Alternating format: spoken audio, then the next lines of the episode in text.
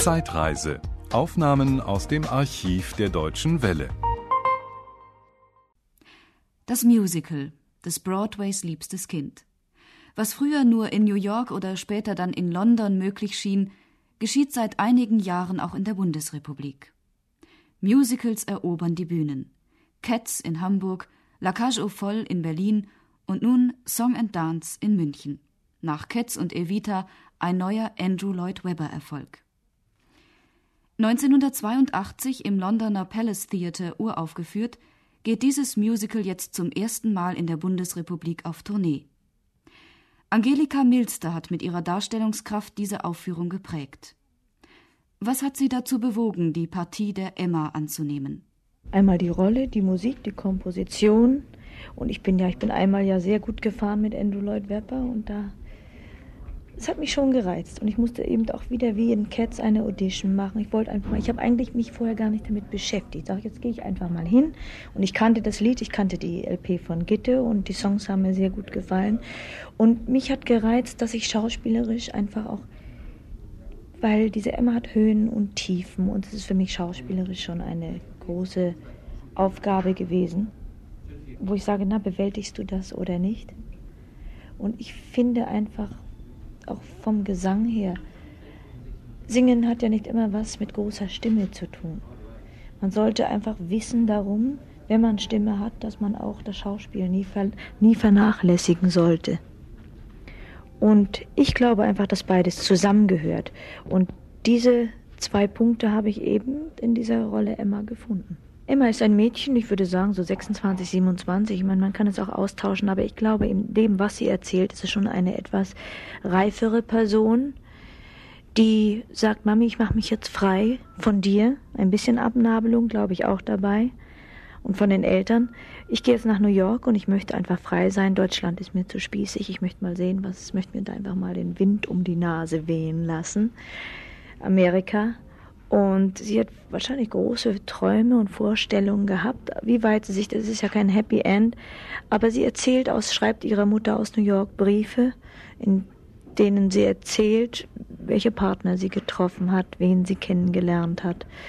Es ist mal ein sehr junger Mann, wo sie jedes Mal glaubt, wenn sie einen Mann getroffen hat, wenn sie sich wieder verliebt hat, schreibt sie ihrer Mutter und sagt, du Mami, also der ist jetzt so und so und der ist ganz jung und der ist toll. Und dieser Mann ist jetzt eben der und der hat ein Haus in Bel Air. Und jedes Mal fällt sie auf die Nase und dann sagt sie, na gut, jetzt gehe ich weg und jetzt komme ich nach Hause, Mami. Und dann trifft sie wieder einen Mann, der eben verheiratet ist, wo sie dann erzählt, also ich habe jetzt einen Mann getroffen, der einfach alles hat. Naja, auch Frau und Kind.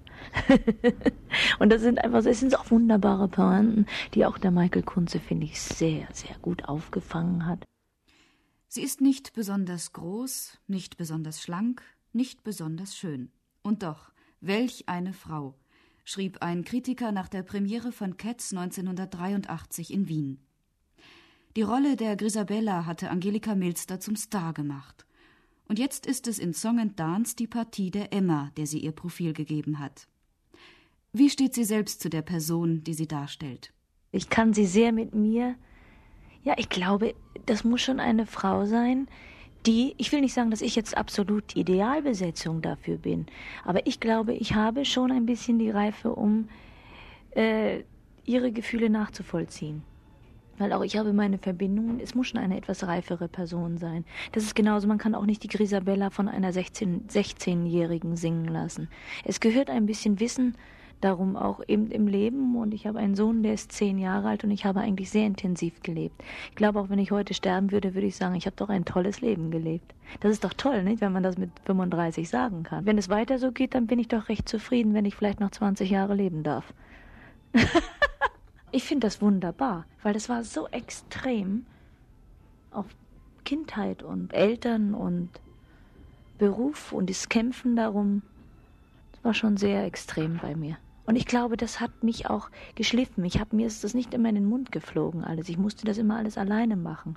Und auch die ich bin auch ein, eine Frau, ich meine, ich erzähle jetzt von mir, aber das hat auch mit der Emma zu tun, die sagt, ich schaffe das ganz alleine. Ich benütze nicht die Menschen rundherum als Mülleimer. Auch wenn es die besten Freunde sind, die dann sagen, na komm doch, es ging dir gestern schlecht, warum hast du denn nicht angerufen? Es gibt Menschen, die nicht, weil sie sich zurückziehen, sondern ich weiß, Wenn ich wirklich nicht mehr kann, dann rufe ich meine Freunde an. Aber ich versuche es so lange, bis ich äh, merke, jetzt brauche ich jemanden. Aber erstmal versuche ich es alleine. Und so ist die Emma auch. Die sagt, ich bin jetzt wieder traurig, weil der Mann ist jetzt wieder weggegangen. Ich habe das nicht bewältigt mit ihm. In jeden Mann habe ich meine, mit diesem Freund habe ich meine Hoffnung gesetzt, in den. Jedes Mal denkst du ja, ich meine, das ging uns ja auch so und ging mir auch so, wenn ich verliebt war, dachte ich, oh Gott, das ist der Mann fürs Leben. Also Mami, hör mal zu, du. Also ich habe ja gestern den und den Typen. Und dann am nächsten Tag kam der wieder nicht pünktlich und dann war man schon wieder sauer. Nicht? Oder hat einen sitzen lassen oder kam nicht zur Verabredung. Nicht? Ist doch so, da bricht doch die Welt zusammen für ein junges Mädchen. Das sind so Dinge, die man mitverarbeitet, wo man sich zurückerinnert. Und das ist auch der Beruf, glaube ich, des Schauspielers. Dinge, die er erlebt hat, dass er irgendwo mal sagt, Moment, wo habe ich diesen Typen mal gesehen? Jetzt muss ich hier so einen Typen spielen, so einen Alten, der irgendwie mit der Zigarre und einer Zeitung in der U-Bahn sitzt. Wie hat der eigentlich die Zeitung aufgeblättert? Da habe ich doch neulich so einen komischen Typen gesehen. Das kann man alles verwerten. Man muss eigentlich die Augen aufbehalten. Wir müssen klauen. Und eben, was es auch ist, eben den Mut haben, ein bisschen Intimität von sich abzugeben. Aber es muss ja jeder Schauspieler, sonst erreiche ich das Publikum ja nicht. Trotz der stimmlichen Tour de Force, wie der Songteil des Stückes einmal genannt worden ist, hält Angelika Milster in ihrem fast eine Stunde dauernden Soloauftritt das Publikum in Atem. Ihre Stimme ist es, die die 18 Titel des Stückes lebendig macht und die geschilderten Personen in der Vorstellung der Zuhörer existent werden lässt. Es ist natürlich eine anspruchsvolle Sache gewesen damals und ich sagte, na, ob das in Deutschland ankommt ob die Leute nicht doch verwöhnt sind, Musical, wo man dann doch eben die Verbindung trifft, äh, eben Kabarett, Dialog, nur Dialog, Gesang, wo sich das alles absetzt oder wo dann wieder eine Tanzszene hineinkommt. Aber ich war erstaunt und die Münchner haben ja wirklich wunderbar reagiert und auch von der Resonanz, auch wenn ich mit dem Publikum spreche, wie die Leute das empfinden. Genau gestern. Wir haben manchmal, ich habe manchmal ein Publikum, wo sie reagieren auch immer an anderen Stellen. Es ist nie jeden Abend gleich und das finde ich toll. Gestern zum Beispiel haben die das ganze, die ganzen 55 Minuten kam kaum Applaus. Ich dachte, oh Gott, habe ich irgendwie meine Haare nicht in Ordnung oder ist irgendwas an mir dran? Ich dachte, weil ich habe das noch nicht erlebt und das ist natürlich, das weiß jeder Schauspieler, wenn eine Pointe nicht ankommt, überlegt er, was hast du falsch gemacht. Und so ging mir das gestern auch und ich dachte, Nerven behalten. Das ist dann das Schwere. Man hat ja keinen auf der Bühne, an den man sich klammern kann. Ich bin für mich ganz alleine. Ich kann nur meinen Mann unten anschauen. Ob der die Hand ein bisschen hebt oder lacht und dann, der hat aber auch keine Reaktion gezeigt. Ich dachte also, Mutter, irgendwas stimmt doch heute nicht. und dann zum Schluss kam die Reaktion und meine Freundin war in der Vorstellung und sie sagte zu mir, sagte, du sagst, wir mochten gar nicht klatschen, weil wir eigentlich wir waren interessiert, wie es jetzt weitergeht, weil es geht so nahtlos ineinander über. Und viele sagen auch, wir empfinden gar nicht, dass es jetzt schon 55 Minuten waren. Und das ist doch, finde ich, ein schönes Kompliment, ne? 1981 war Andrew Webber der Gedanke gekommen, seinen Liederzyklus Tell Me on a Sunday und die Variations zum Song and Dance Konzept zu verbinden. Die Sängerin Gitte hat dann zum ersten Mal die von Michael Kunze ins Deutsche übertragenen Texte interpretiert. Und von Michael Kunze stammt auch die Überarbeitung der Texte für die jetzige Aufführung. Aber nicht nur die Texte wurden verändert. Einmal vom Bühnenbild ist alles geändert worden.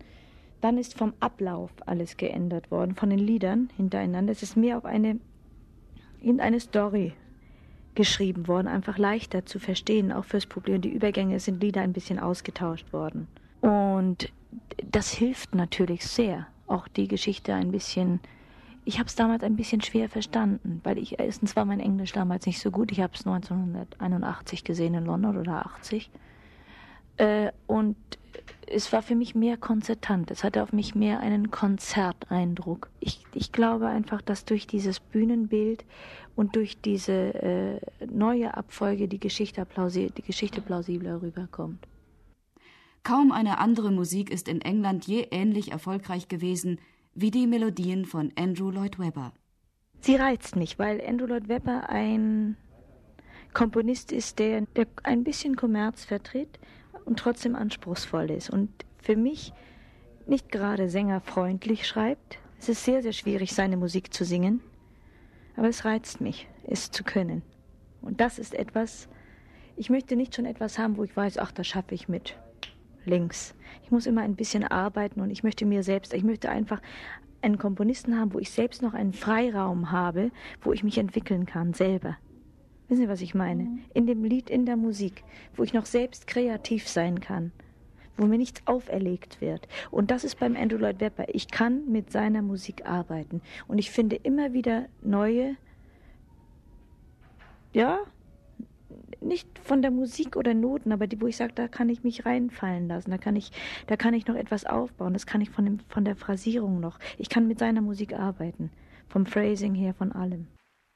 Mit der Arbeit an Song and Dance übernahm Anthony van Laas zum ersten Mal die Aufgabe des Regisseurs und Choreografen. Und wie sieht Angelika Milster die Zusammenarbeit?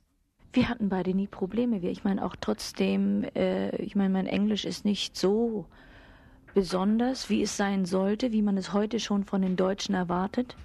Nicht? Denn es wird ja von uns allen erwartet, dass wir alle perfekt Englisch sprechen. Aber wenn wir ins Ausland gehen, haben wir keinen, der uns überhaupt noch auf Deutsch Guten Morgen sagen kann. Nicht? Ich meine, es ist nicht, dass ich deshalb bockig bin und es nicht lernen möchte, aber eben durch das deutsche Theater und ich kam ja nie ins Ausland. Und wann sprechen wir schon mal Englisch am Theater? Ich meine, oder eben mit Freunden und so, da kam ich nie dazu. In der Musikbranche natürlich eher, aber ich habe das ja immer sehr gemischt. Wir haben uns eigentlich wunderbar verstanden. Trotz der Sprachschwierigkeiten kann ich nichts sagen. Ich habe durch Cats dann doch mit den Amerikanern meine Erfahrungen gemacht und ich wurschtel mich ganz gut durch. Ich komme ganz gut durch, aber ich werde es jetzt verfeinern, weil es ärgert mich jetzt selbst. Jetzt habe ich den Punkt, wo es mir nicht mehr ausreicht. Er hat mir sehr viel Freiraum gelassen, er hat mich anbieten lassen. Und das fand ich wunderbar. Er hat schon gesagt, du, das gefällt mir nicht so gut, das kommt nicht gut rüber. Weil man selbst kann gute Ideen haben, das heißt noch lange nicht, dass sie eben von der Bühne sehr gut äh, runterkommen, nicht? Ich meine, ohne Regisseur, das wissen wir alle, können wir alle nichts machen. Und wir haben wunderbar zusammengearbeitet.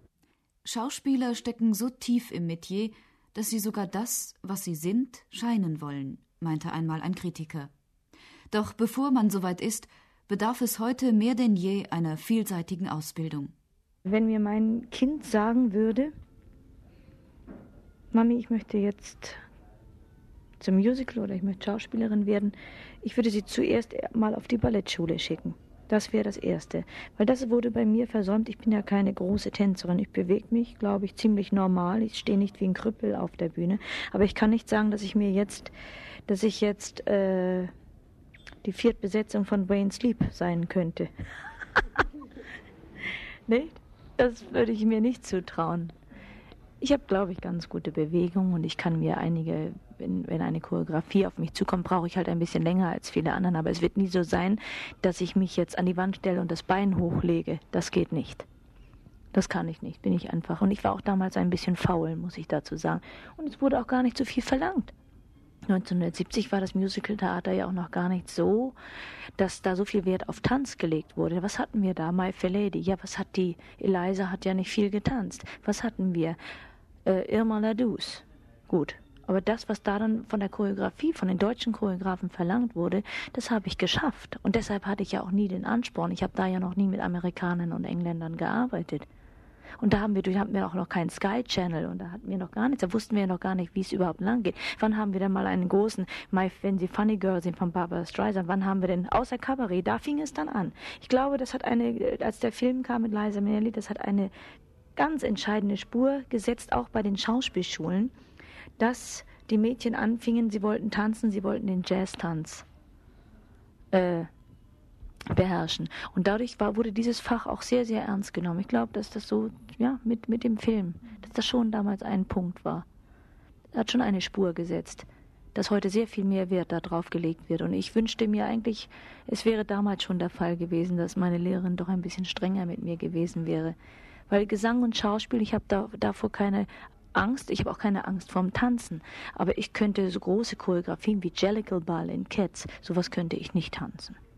Und jeder Schuster soll ihm bei seinen Leisten bleiben. Also gut, man muss nicht alles können. Ich bin erst auf den Gesang, durch den Gesang zur Schule gegangen, also überhaupt darauf gekommen, Schauspiel zu machen.